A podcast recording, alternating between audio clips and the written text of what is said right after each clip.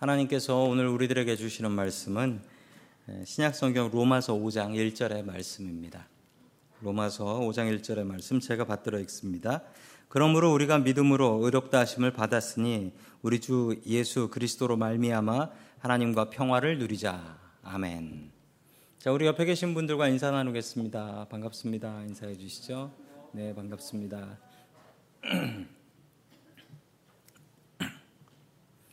로마서는 로마 교회에다가 보내는 바울의 편지였습니다. 로마 교회는 그 당시 로마 제국의 수도였던 로마에 있었습니다. 지금하고 오해하시면 안 됩니다. 지금도 로마가 있는데 그 로마하고 지금 말하고 있는 로마 제국의 로마는 다른 나라죠. 예, 같은 이름이지만. 그 당시에 나라 이름이 로마였습니다. 그리고 그 로마라는 나라의 수도도 로마였죠. 그 로마라는 도시에 보내는 편지였습니다. 당시에 로마에는 수많은 식민지들이 있었고 그 식민지에 이상한 종교를 하나 만들었는데 그게 바로 로마의 황제 숭배였습니다. 그 황제 숭배로 정말 유명한 사람이 있는데 저 도미시안이라는 황제입니다. 이 도미시안이라는 황제가 이 로마의 황제 숭배로 유명한 황제고 어, 저 사람 덕분에 쓰여진 책이 요한계시록이라는 책입니다. 저 사람이 엄청난 박해를 했어요. 그래서 요한계시록이라는 책이 쓰여지게 되었는데 이 황제 숭배가 무엇이었냐면 수많은 나라들을 정복을 해서 이 로마의 나라들이 너무 커진 겁니다. 근데 문제는 거기에 사람들은 언어도 다르고 종교도 다르고 민족도 달랐기 때문에 도무지 이 나라를 하나로 묶을 수 있는 뭐 공통점 같은 게 없었던 거예요. 그래서 로마 사람들이 생각해낸 건 로마의 황제를 신으로 만들자. 스스로 신이 된 겁니다, 황제가. 황제가 신이 되고 같은 종교, 황제를 신으로 믿으면 우리가 다 같은 민족이 되지 않겠나라는 착각을 했던 것입니다. 이런 착각을 했던 것은 뭐 역사를 보면 계속 반복되는데 일본 사람들이 똑같은 일들을 했었죠. 일본 사람들이 한국을 식민지로 만들고 그리고 천황을 숭배하게 했죠. 천황을. 천황폐하를 숭배하게 했습니다. 그리고 말도 없애고 같은 일본말 쓰고 같은 왕 모시면 같은 민족 될 것이다 라고 생각을 했지만 예, 하나님의 뜻은 그렇지 않았고 지금 우리나라를 이렇게 든든하게 세워 주셨습니다. 로마가 식민지에 썼던 방법을 그대로 일본이 사용했던 것입니다. 역사는 반복되고 성경에 나온 일들은 계속해서 우리들의 삶 속에서 반복되는 것을 볼 수 있습니다. 자, 로마 교회에다가 주시는 하나님의 말씀은 무엇이었을까요? 5장에서 주시는 첫 번째 말씀은 환란 중에 소망을 품으라라는 말씀입니다. 자, 5장에는 우리가 잘 아는 로마서의 말씀들이 많이 나오고 있는 것을 볼 수가 있습니다. 우리 로마서 5장 3절 말씀 같이 봅니다. 시작. 다만 이뿐 아니라 우리가 환란 중에도 즐거워하나니 이는 환란은 인내를 인내는 연단을 연단은 소망을 이루는 줄 알미로다. 아멘. 자, 이 말씀은 많이 들으셨고 또 암기하시는 분들도 계실 것입니다. 자, 여기에 나오는 단어들을 한번 보자면 처음 나오는, 나오는 단어가 환란.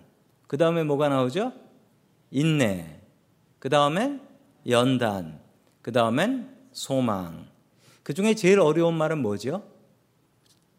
연단입니다. 저 연탄 아니에요. 연단이에요. 저 연단이 제일 어려운 말입니다. 자, 환란 중에 즐거워한다라는 것은 이 말이 안 되죠. 아니 고통을 당하면서 즐거우면 그 이상한 사람이지요. 우리 샌프란시스코에 고통을 당하면서 즐거워하는 사람들의 날이 있지요. 네. SM Day라고 해서 뭐 sadist, masochist들 길에 돌아다니는데 아, 저 한번 봤다가 정말 제가 눈을 씻었습니다. 예, 서로 때리면서 즐거워하더라고요. 아니, 저 사람들이 덜 맞아서 저러나 그런 생각도 들었던 기억이 납니다. 그런 사람들 아니고는 아니 고통 당하는데 즐거워할 사람이 어디 있습니까? 이건 미친 거 아니면은 고통을 즐거워할 수는 없지요. 그런데 바울은 이렇게 얘기합니다. 고통과 환란이 주는 좋은 점이 있는데 그 좋은 점은 환란은 환란을 겪게 되면 인내심이 생긴다라는 것입니다. 정말 그래요. 어려운 일 당해본 사람들은 인내심이 달라요. 인내심. 자, 인내심이 있는 사람은 어떤 일이 생기냐면 연단이 쌓인다라는 것인데 연단이라는 말은 이거는 한국말로는 써본 적이 없어요. 그럼 차라리 영어를 보는 게 낫겠네요. 영어 성경에 보면 연단이 뭐라고 나오냐면 캐릭터라고 나옵니다. 캐릭터. 이게 뭐냐면 다른 말로 하면 단련된 인격입니다. 참다 보니까 그 사람의 성격과 인격이 잘 참는 성격으로 바뀌었다라는 게 연단이에요. 그 다음에 소망을 이룬다. 이것이 소망이 된다라는 것입니다. 이 고통을 당하면서도 좌절하지 않고 끝내 무엇으로 간다고요? 환란을 통해서 소망으로 갈 수 있게 된다라는 것입니다. 크리스찬은 고난을 다르게 대해야 합니다. 기쁘게 대해야 한다라는 이유는 뭐냐면 이 고난을 주님께서 주셨다. 분명히 주님께서 주셨다. 어떤 목적이 있겠죠. 그리고 이 고난을 이길 힘도 하나님께서 주셨다. 이것도 분명한 거예요. 그리고 내가 분명히 하나님을 의지하면 이 고난을 이긴다. 라는 것도 다 아는 거예요. 그러면 고난으로 즐거워할 수 있습니다. 교회가 어려워지는 것은 고난 때문에 어려워지는 게 아닙니다. 교회가 어려워지는 것은 너무 평탄해서 어려워집니다. 역사를 보면 알 수 있는데요. 자, AD 313년에 있었던 일입니다. 이날은 참 중요한 날인데 예전에 우리 세계사 시간에 배웠습니다. 밀라노 칙령, 밀란 칙령이라고 배웠는데 콘스탄틴 대왕, 콘스탄틴 대제라는 분이 계셨습니다. 뭐 저렇게 생겼는지 모르겠지만 저런 동상이 있어요. 어, 저분이 로마의 황제였는데 이분이 기독교를 로마의 국교로 선포해 버립니다. 313년 전에는 무슨 일이 있었냐면 교회를 다니면 박해를 당했고요. 심지어 붙잡혀가서 죽기도 했습니다. 근데 313년 이후에는 어떤 일이 벌어졌냐면 교회를 안 다니면 박해를 당했습니다. 교회를 안 다니면 박해를 당했고 교회를 안 다니면 높은 자리에 올라갈 수 없었고 성공할 수 없었어요. 자, 그리고 나서 로마 교회가 어떻게 됐을까요? 세상에 있는 교회가 어떻게 됐을까요? 교회가 부흥하기 시작했습니다. 권력 있고 힘 있고 부자들 이런 사람들이 교회에 나오기 시작했습니다. 그리고 성공하고 출세하려면 교회를 다녀야 됐습니다. 그리고서 교회는 망했습니다. 그리고 교회가 망해버렸어요. 왜 그랬냐고요? 고통이 없으면 주님 앞에 나와 기도하겠습니까? 고통이 없으면 주님을 의지하시겠습니까? 하는 것마다 잘 되고 건강하고 자식들 복 받고 아무것도 내가 지금 죽어도 바랄 게 없다라고 하면 지금 이 자리에 나와 계시겠습니까? 아마 안 계실 거예요. 지금 이 자리에 나와서 우리가 주님을 의지하고 기도하는 이유는 뭡니까? 내 마음속에 근심거리와 걱정거리, 내 마음을 돌덩이처럼 누르는 그 기도 제목이 있기 때문에 나오신 거 아닙니까? 고난은 슬프고 고난은 힘겹고 고난은 피해 다니고 싶지만 그 고난이 없으면 내가 하나님을 의지하겠습니까? 하나님께서 너무 잘 아십니다. 그래서 우리에게 고난을 주십니다. 그 고난 주실 때 우리가 해야 될 일은 무엇일까요? 주님 앞에 나오는 것입니다. 기도하는 것입니다. 어떤 이들은 고난으로 무너지지만 우리 크리스찬들은 고난으로 무너지지 않습니다. 더 주님 앞에 나와 기도하기 때문이지요. 힘겹고 어려울 때마다 주님 더욱더 의지하고 그 의지함을 통하여서 승리하는 저와 성도 여러분들 될 수 있기를 주님의 이름으로 간절히 축원합니다. 아멘. 두 번째 하나님께서 우리들에게 주시는 말씀은 아버지의 사랑을 노래하라라는 말씀입니다. 아버지의 사랑을 노래하라. 자, 로마서 5장 8절의 말씀을 같이 보겠습니다. 시작. 우리가 아직 죄인 되었을 때 그리스도께서 우리를 위하여 죽으심으로 하나님께서 우리에 대한 자기의 사랑을 확증하셨느니라. 아멘. 자, 이 말씀은 정말 유명한 말씀이죠. 네, 저 신학교 갈 때 요절로 외웠던 말씀이기도 합니다. 한 구절 한 구절씩 같이 보겠습니다. 우리가 아직 죄인되었을 때 주님께서 우리를 구원해 주셨고 우리를 살려 주셨고 우리를 예수 믿는 사람으로 만들어 주셨는데 그때가 언제냐고요. 성도 여러분들 마음속으로 생각하기에 내가 예수 믿고 교회 나온 때가 언제지? 생각할 날이 있을 것입니다. 그런데 주님께서는 언제? 우리가 아직 죄인 되었을 때. 우리가 뭘 잘하고 착하고 선하고 이쁘고 그래서 우리를 구원해 주신 것이 아니라 우리가 지긋지긋한 죄인이었을 때, 우리가 보잘 것 없는 죄인이었을 때, 그때 주님께서 철저한 은혜로, 은혜로, 내가 잘한 거 하나도 없이 은혜로 나를 구해 주셨다라는 말씀입니다. 그 다음 말씀 보면 그리스도께서 우리를 위하여 죽으심으로. 그리스도가 무엇입니까? 그리스도는 그 그리스 말 헬라어죠. 그리스도는 우리를 구하러 오신 세이비어 구원자를 말하는 그리스 말입니다. 자, 이 말이 히브리 말로는 메시아라고 하죠. 똑같은 뜻을 가지고 있습니다. 그리스도는 능력의 왕입니다. 능력의 왕이시기 때문에 이분이 오시면 세상에 다 이분 앞에 무릎을 꿇고 이분 앞에 복종을 해야 되는 그분이 바로 그리스도이십니다. 그런데 오늘 말씀은 정말 이해할 수도 없고 말도 안 되는 얘기예요. 그 능력의 그리스도가 죽으셨대. 아니, 다른 사람을 죽이시면 죽이셔야 되는 분인데, 어떻게 그리스도께서 죽으셨다. 나를 위해서 죽으셨다.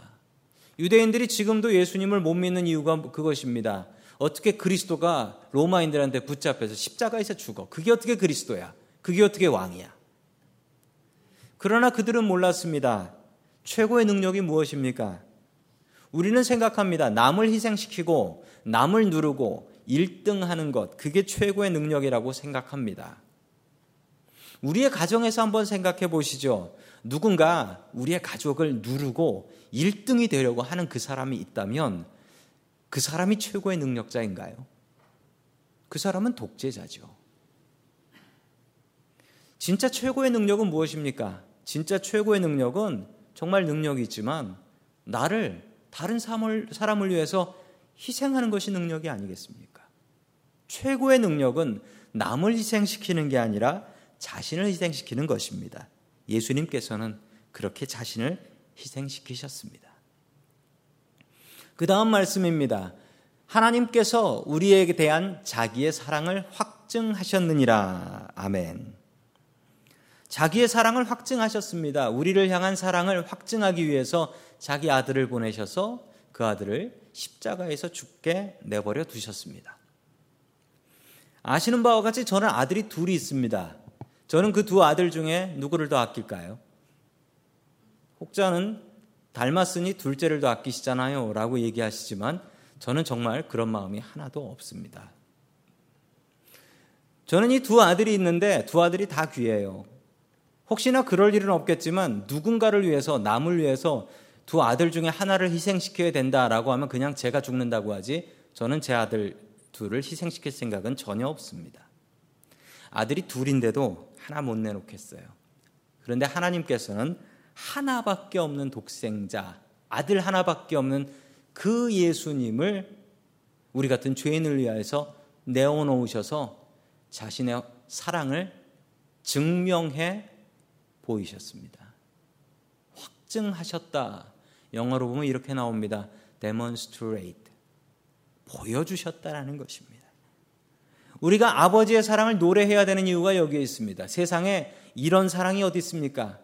남을 위해서 어떻게 자기 아들을 희생시킬 수 있겠습니까? 우리 하나님 아버지의 사랑입니다. 우리 평생 다하도록 아버지의 사랑을 나의 입으로, 나의 몸으로 찬양하며 노래하며 살 수 있기를 주의 이름으로 간절히 축원합니다. 아멘. 마지막 세 번째 하나님께서 우리들에게 주시는 말씀은 예수님이 우리의 대표이시다라는 말씀입니다. 예수님께서 우리의 대표 되신다라는 말씀입니다.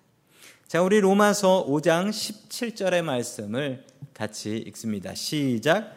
한 사람의 범죄로 말미암아 사망이 그 한 사람을 통하여 왕 노릇하였은즉 더욱 은혜와 의의 선물을 넘치게 받는 자들은 한 분 통하여 생명 안에서 왕 노릇 하리로다. 아멘.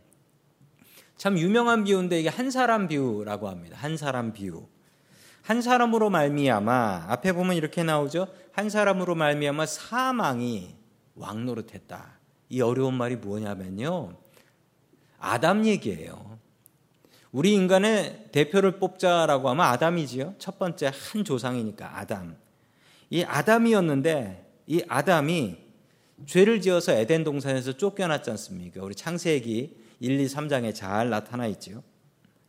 우리가 이렇게 먹고 살려고 고생하면서 사는 이유가 다 그 아담 때문인데 아담을 욕하지 못하는 것은 이래도 저래도 우리의 조상이에요. 그분이 없으면 우리가 있지도 않은 거잖아요. 한 사람 때문에 우리가 이 고생을 하고 있습니다. 겨우 한 사람이 시험 한 번에 넘어가 가지고 우리가 이 고생을 하는 거예요. 그런데 다른 한 사람 이야기가 나옵니다. 한 분 예수 그리스도를 통하여 생명 안에서 왕노릇한다.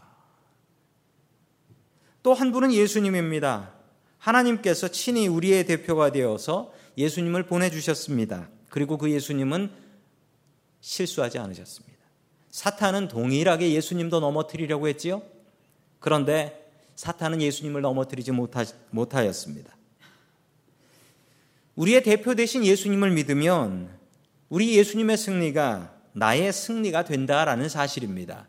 그것을 믿는 사람에게는 사탄이 하는 일이 있습니다. 사탄은 대표를 넘어뜨리려고 합니다. 인간의 대표였던 아담을 넘어뜨려서 우리를 이 고생하는 세상으로 몰아버렸고 두 번째 대표였던 예수님을 무너뜨리려 했지만 예수님은 시험을 든든히 말씀으로 이기셨습니다. 예수님께서 우리의 대표라는 것을 믿으면 예수님의 승리가 우리의 승리가 됩니다. 잘 믿음이 안 가시는 것 같은데요. 자, 제가 그래서 자료 화면을 준비했습니다. 아, 한일전 축구입니다. 한국하고 일본하고 박지성 선수가 아, 골을 넣고 세레모니를 하는 모습인데 한국하고 일본하고 축구를 해요. 축구는 뭐 다들 좋아하시잖아요. 한국 팀이 이기면 내가 이긴 겁니까? 이 중에는 미국 시민도 계시잖아요. 그리고 내 아들이 나가서 이긴 것도 아니고 내가 만나보지도 못한 선수가 나가서 이긴 건데 어떻게 저게 내가 이긴 게 되나요? 곰곰이 생각해 보면 저건 내가 이긴 게 아닙니다. 내가 나가서 싸우지도 않았고 내가 아는 사람들도 아니에요. 그런데 우리 대표가 나가서 이기면은 그게 내가 이긴 것 같고 대표가 나가서 지면 하루 종일 기분 나쁘잖아요. 왜 그렇습니까? 내가 그들을 대표로 여겼기 때문입니다. 믿었기 때문이에요. 동일하게 마찬가지입니다. 예수님께서 우리의 대표 되신다는 것을 믿으면 예수님께서 승리하신 것이, 예수님께서 십자가에 못 박히신 것이, 내가 십자가에 못 박히는 것이고, 내가 승리하는 것이 된다라는 것입니다. 그 믿음 가지십시오. 예수님께서는 우리의 대표가 되십니다. 그 믿음 가진 자에게는 승리 주신다 약속하셨으니 우리도 분명히 예수님을 나의 주인으로 대표로 믿고 그 승리를 나의 승리로 가지고 갈 수 있기를 주의 이름으로 축원합니다. 아멘.